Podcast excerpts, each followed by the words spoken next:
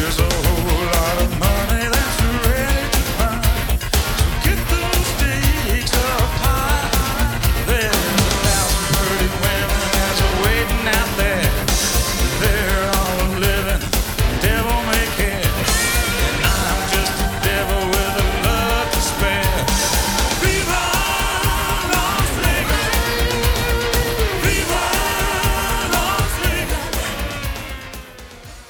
I once asked a friend of mine who worked in Hawaii, where do people who live in paradise go when they take a vacation? Without missing a beat, he shot back Las Vegas, Nevada. And that's true. The town pulls in visitors from all over the world with that now well known phrase what happens in Vegas stays in Vegas. Jay Rankin knows all about Nevada's fabled Sin City. For six years, he worked a job that's one of the most prized posts in the city doorman at a major hotel casino. In Jay's case, it was the MGM Grand. He competed with 1,500 applicants to win a lucrative slot as guest ambassador, what was then the world's largest hotel. Jay was there when it opened, and for the next six years, Mr. Rankin witnessed and participated in the great carnival that is Las Vegas. He's turned the story of what he experienced into a new book. It's titled Under the Neon Sky A Las Vegas Doorman Story. While Jay's made a successful escape from the gambling mecca, his path out lies littered with casualties. Joining us from Los Angeles to talk about what happened is Jay Rankin. Jay, welcome to Radio Parallax. Doug, thank you so much for having me on. Can we, can we start by telling us how you landed a job as a guest ambassador at the MGM Grand? Wow, that's that's a bit of a story uh, unto itself. I actually had a television show in Las Vegas um, about the new businesses that were rolling into Vegas in those days, and I met an awful lot of people. And during that that short stint of of the show where I was an anchor, um, they were building the MGM, the new MGM Grand, and it was a uh, a huge project, and a lot of people weren't sure that it was going to be very successful. But as they were building it, I continued interviewing through all the stages of development the um, executives, and slowly we got to know each other, and I had those connections. So when the MGM was completed and they were hiring, uh, I was one of those, uh, as you uh, said, those 1,500 applicants. My problem was that I had connections, but I had absolutely no hotel experience. So I got very lucky that I got what they called the highest tipping job in the city at the time. Well, you had a great anecdote, which I, I have to I have to note for the listeners. You were describing the job interview situation. The guy looks at you and says, "Geez, you look kind of familiar." And you, you turn around and point at a TV monitor where your face happens to be on the screen. Yeah, that's a true story. That's an absolute true story. He wanted me to be a dealer. He he said, you know, we need more dealers. And I said, no, I want to be the doorman. And I, and he said, you look familiar. So absolutely, and the timing was perfect. uh, there where I was on the monitor interviewing some of the executives for the hotel. So he hired me. It's a dream moment in a job interview. it was. well, Jay, you have a master's degree in psychology, which I, I gather must have been, been unusual for your peer group.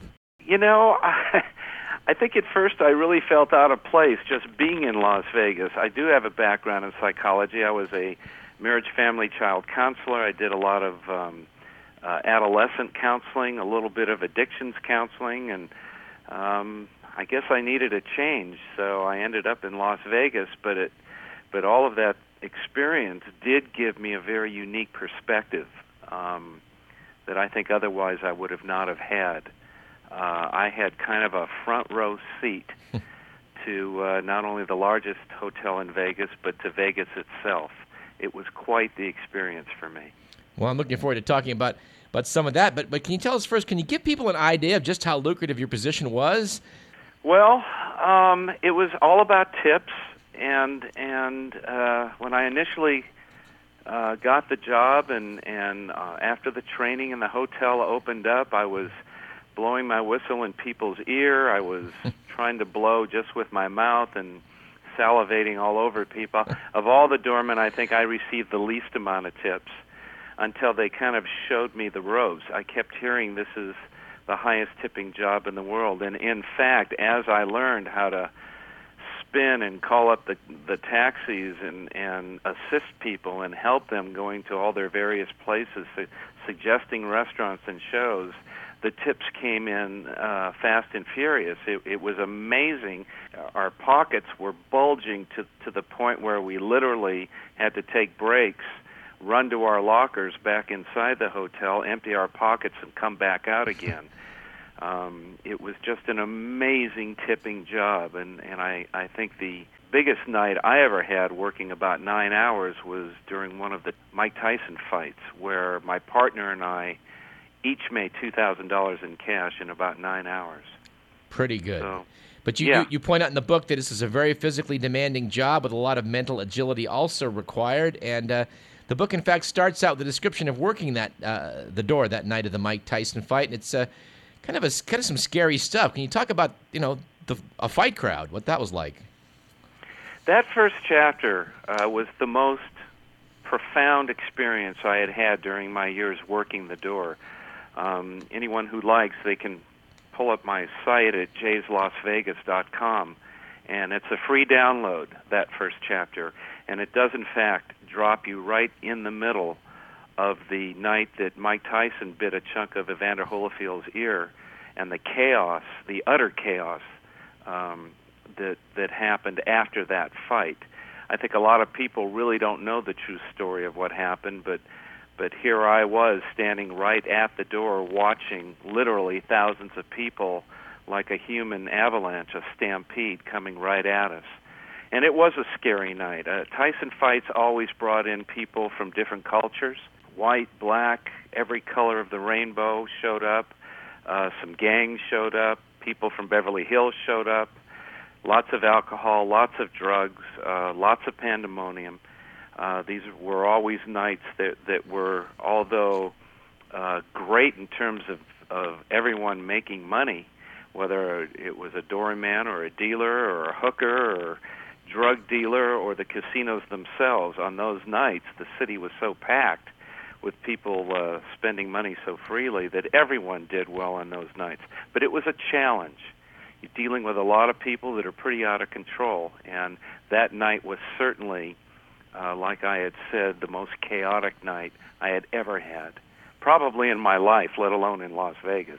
Even on a tranquil night, Jay, it sounds like you were regularly abused by a lot of the angry pa- uh, patrons, maybe after they lost, and, and you had to kind of deflect that animosity, which which I imagine took quite a quite a toll on a person. One of the things you have to understand working in a 24 7 town like Las Vegas, um, on the other side of that fence, not as a guest, but as an employee, you know, we're working for corporate now. Every, everything is about the shareholders and the bottom line. Other than that, Las Vegas is, is the same. People come there to blow steam, they come there to drink, to get high, to get crazy, and, and I, in fact, helped them get crazy, and I helped them have a great time. The problem came in when people overstepped their own personal boundaries when when they when they crossed too many lines and i saw a great deal of that at my job. There were people that um literally did not take care of themselves. They stayed up all night they drank they gambled they lost much much more than they should have. Uh they polluted themselves they dehydrated themselves uh very often if they came with a girlfriend or wife husband uh i could see that look in their face. And I just can't tell you how many times I saw people arriving on a Friday night looking so fresh and clean and and sparkling and um holding hands and then by Sunday afternoon when they were leaving, I think I lost count how many couples I saw wearing the same clothes. It looked like they hadn't changed. Their lips were cracked, dehydrated, their eyes were blood red. They literally did not take care of themselves. They didn't spend time together. They they they hurt themselves. They damaged themselves, and we were the last ones that they saw. So very often they took it out on us. It was a, a, a rage, a self-loathing uh, that I had never seen before. It took me a while to figure it out, but I had had cigarettes flicked at me and drinks thrown at me, cigars thrown at me. But but like I said, we're working for corporate, and it was our job to be nice to everyone.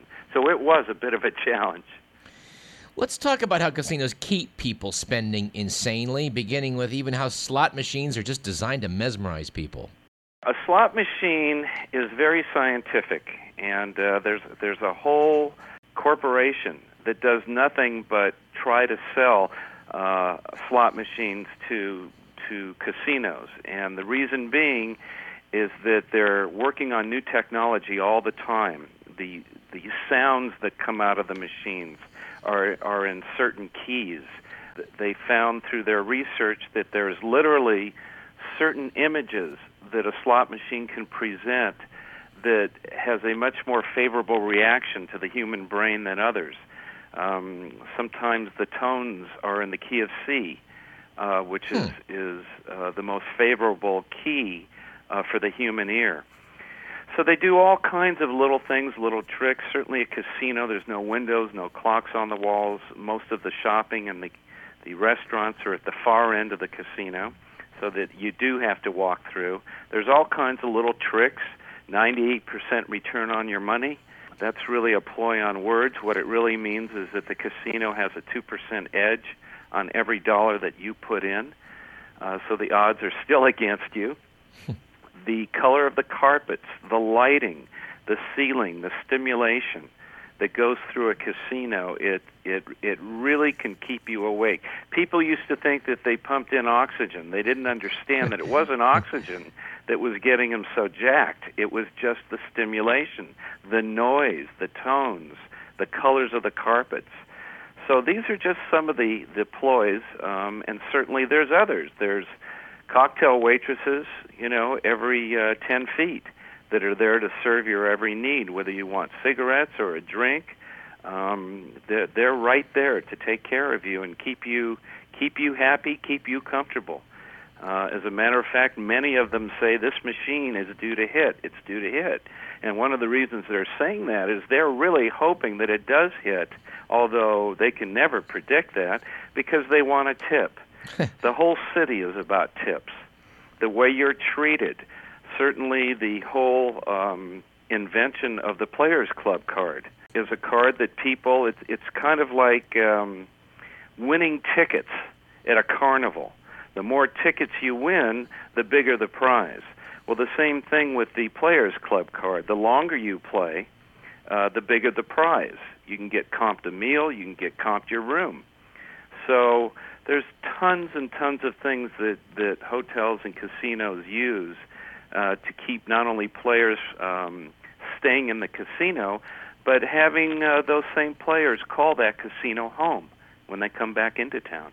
Well, Jay, at the close of the book, you outline how the casinos can play a very hard ball if they're challenged, and I was sort of surprised at some of the details you you included in the book. Uh, but I, I was wondering, did you get any sense that the powers in be in Vegas maybe don't mind what you're you're showing the public because you know they want to get out there that you shouldn't cross them? Well, I don't think they're too worried about me. uh, I, I really don't. I think they see this as free advertising. The only thing that ever really challenges Las Vegas, to be honest with you, is a recession.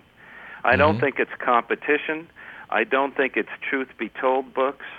I, I don't. I don't think it's it's much of anything that shakes these people up, other than their shareholders, quite possibly. Um, but but the one thing for sure is a recession Las Vegas is built on targeting literally everyone. If you really think about it, there is every single culture coming into this city. There's just about every single uh, job description um, based on the conventions. Not all the conventions are with thousands of people. Some of them are with 20 people, 40 people. But there's thousands of those conventions. There's Chinese, there's European, there's Canadian, there's Cinco de Mayo, there's boxing. They just opened up the Hard Rock for that target, um, and and Planet Hollywood for the younger people. Uh, Steve Wynn came back uh, targeting the adults again. I I I think that that hotels play big hardball, big time. Uh, they're not going to let you go. They're going to keep getting bigger and better. They're going to keep targeting people, and they're going to find new ways to bring people in. So, someone like me who's writing a story about the other side of the fence isn't really going to challenge them at all. It's not going to make much of a difference as far as their bottom lines are concerned, in my opinion. Otherwise, I think I would have been sleeping with a fish by now. The book is Under the Neon Sky, a Las Vegas doorman story. We're speaking with author Jay Rankin. Uh, Jay, I wanted to ask you just on some, about some personal stuff, and, and, and starting with one moment you described in the book that kind of caught my attention. Uh, you're, you're working in front of the hotel. An Asian man steps out where you're hailing the cabs. He grabs the slender woman he's with by the hair, pulls her to her knees. You look over and wonder what sort of strange interaction you're witnessing. And uh, it really it made me wonder how often on a given day did you observe this sort of bizarre human psychology? That's a great question because it was not that uncommon that I witnessed things going on between men and women. Um, it wasn't just men and women, it was all relationships. Uh, I don't want to put it into any one category because there was something that I began to witness, um, and it, it, it, it wasn't just with this Asian couple. Um, that could have been something cultural for all I knew, but but it it really was very disturbing. And I truly feel, certainly with my psychology background, that the people that are closest to you are going to be those that you're going to take things out on. Certainly, coming to Las Vegas can become a very stressful, damaging experience. To me, Las Vegas offers everything and it's your chance to possibly rekindle a relationship. It's certainly a chance for a relationship to experience new things with all the shows, all the entertainment, all the restaurants. Vegas is a pretty spectacular, pretty stunning place. But what I did notice and what I did see among some couples was that look and and I've referred to it before. That look in their eyes, where I could only assume that they did not spend quality time together. they did not share a good time together. They lost money. Possibly um, some very damaging things were said between the two of them uh, because they were so exhausted or they had been drinking for such a long period of time without taking a break. The child's lunch money is gone for the year. Whatever the reasons, it was that rage, that self loathing. Very often I'd see men screaming at women. I've seen women screaming at men and and some of the things I've overheard is how could you? How could you have done that? Or why did you do that? Uh, lots of crying, and uh, it, it it's interesting. It really is. It it really Las Vegas, as much as it offers, can test all relationships. Believe me. Well, uh, Jay, your book certainly outlines uh, what happened to you, the, your personal story. You, you, came to Vegas with your wife thinking you'd stay immune from the craziness, and, and you're obviously a bright guy, but you outline how the environment kind of pulls a person into the, I guess, anything goes uh, spirit, you know, bit by bit it's really an interesting uh, event that takes place in the brain, and I don't know if it's chemistry or what it is, but there's something that happens to people when they're placed somewhere with no boundaries, with no limits, no clocks, no no Saturday and Sunday. There, there, the weekend. My my weekend was Thursday and Friday, which meant that my Monday to go to work was Saturday night and my hump day was Monday night. So it got real confusing. It, it, it it's difficult, and I worked in the middle of the night. So there's a real challenge working, living, even visiting in Las Vegas because there are no clocks. It's 24/7. There are no rules. There there's no last call. You can be anyone you want. You can do anything you want, but but there's a caveat. There's lots and lots of landmines in Las Vegas. There's there's all kinds of things that come out at night, and I think it's very important that people be uh, very aware of the fact that that these landmines can have a direct correlation uh, on on your life. And certainly, my living in Vegas for 11 years and working in the middle of the night certainly took its toll on me and my personal relationships. It it was very very difficult. It really was. And I've seen an awful lot of relationships just completely fall apart simply for no other reason than people just not seeing each other. Uh, they didn't have the same shift, didn't have the same days off. It's a challenge. Well, Jay, I'm sure a lot of our listeners uh, may go to casinos from time to time, enjoy themselves. What, what, what, what do you say to people who want to go out and take that walk on the wild side? I say have fun, have a blast. Just be aware of the fact that a $20 bill can be gone in a matter of seconds.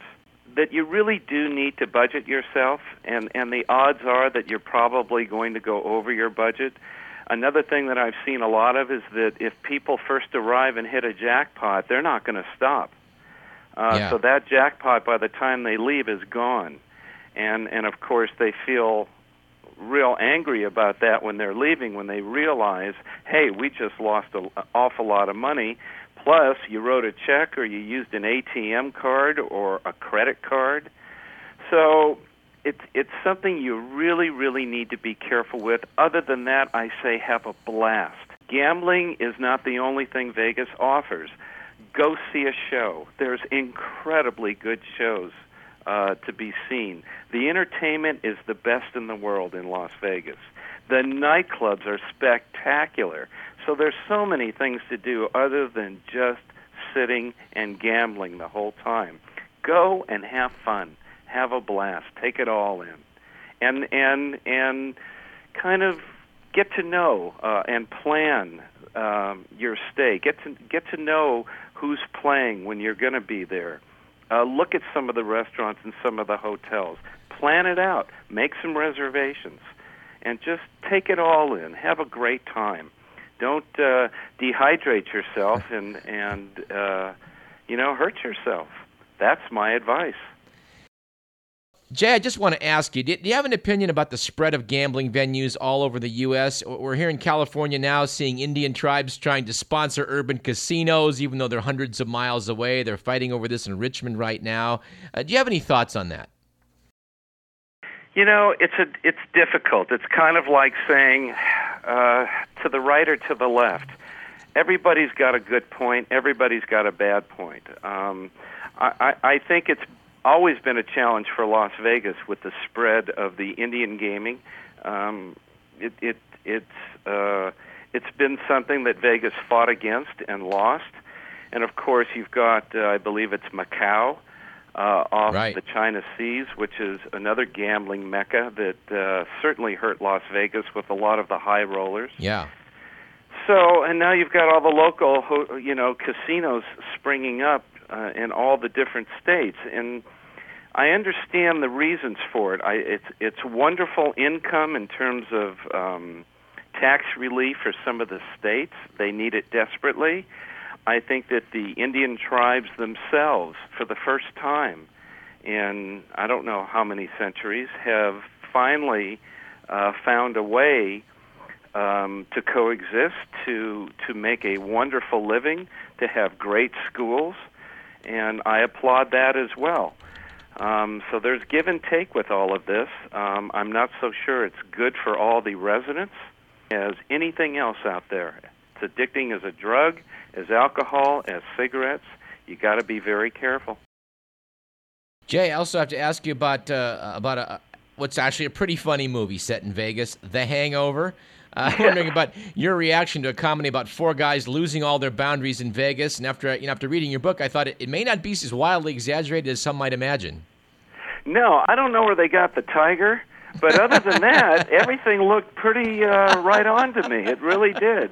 I've known people walking around without a tooth and couldn't remember what the hell happened.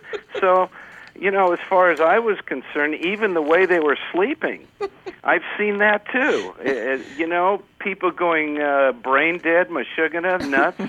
Uh, somebody's missing. Uh, that panic of losing someone. Um, wondering who she is. all, all of I, I thought the movie was really good. I enjoyed it, and absolutely, you can have all that if you want to. I wouldn't advise getting in Mike Tyson's face, but but other than that, you know, I love that movie. I thought it was great. I had a good time watching it. Well, waking up married to Heather Graham, I think a lot of us, a lot of guys think that wouldn't be a bad idea. Not a bad idea at all. Not at all. We've been speaking with Jay Rankin. His new book is Under the Neon Sky, a Las Vegas doorman story. It's a fine read, and I, I recommend that you check it out. And Jay, once again, what's that website that you have people can go find chapter one? Jays, J A Y S, jayslasvegas.com. Jay Rankin, it's been a pleasure. It's been my pleasure, Doug. Thank you so much for having me on. I enjoyed it. Lady love, please let the die stay high. Let me shoot a seven with a